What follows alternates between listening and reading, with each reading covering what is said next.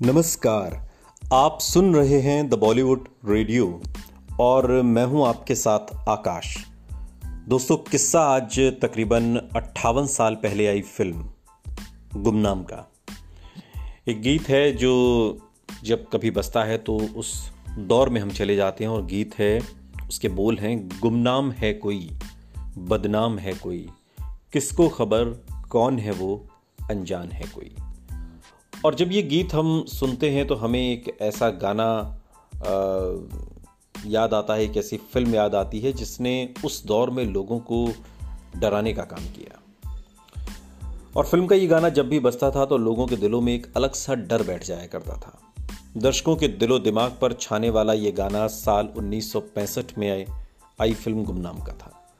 और इस thriller film के नाम एक और रिकॉर्ड है जो इस पॉडकास्ट में आज हम आपको बताएँगे। साल 2023 की शुरुआत बॉलीवुड के लिए अच्छी मानी जा रही है।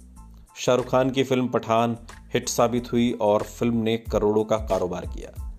बीते कुछ समय में ब्लॉकबस्टर मूवी के लिए 100 करोड़ या 500 करोड़ क्लब में शामिल होना अब आम बात हो गई है। लेकिन अगर आप पुराने दौर की बात करें तो फ़िल्मों के लिए करोड़ों की कमाई करना बहुत बड़ी बात थी। और ऐसा ही कुछ कारनामा मनोज कुमार और नंदा की फ़िल्म गुमनाम ने कर दिखाया था।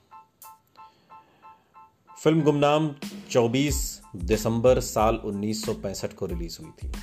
इसे राजा नवाथे ने निर्देशित किया था और फ़िल्म उन्नीस सौ उनतालीस में आए mystery novel and then there were none पर आंशिक रूप से आधारित थी।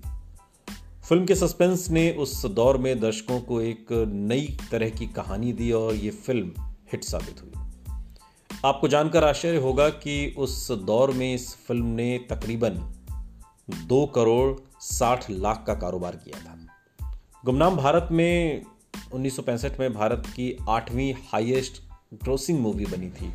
यानी कि अट्ठावन साल पहले बॉक्स ऑफ़िस पर इस फ़िल्म ने धमाल मचाया था। अगर फ़िल्म आपने देखी हो और फ़िल्म के थ्रिलर ने लोगों के मन में जिस तरीके से उत्सुकता पैदा की, आप उससे खुद को कनेक्ट कर सकते हैं।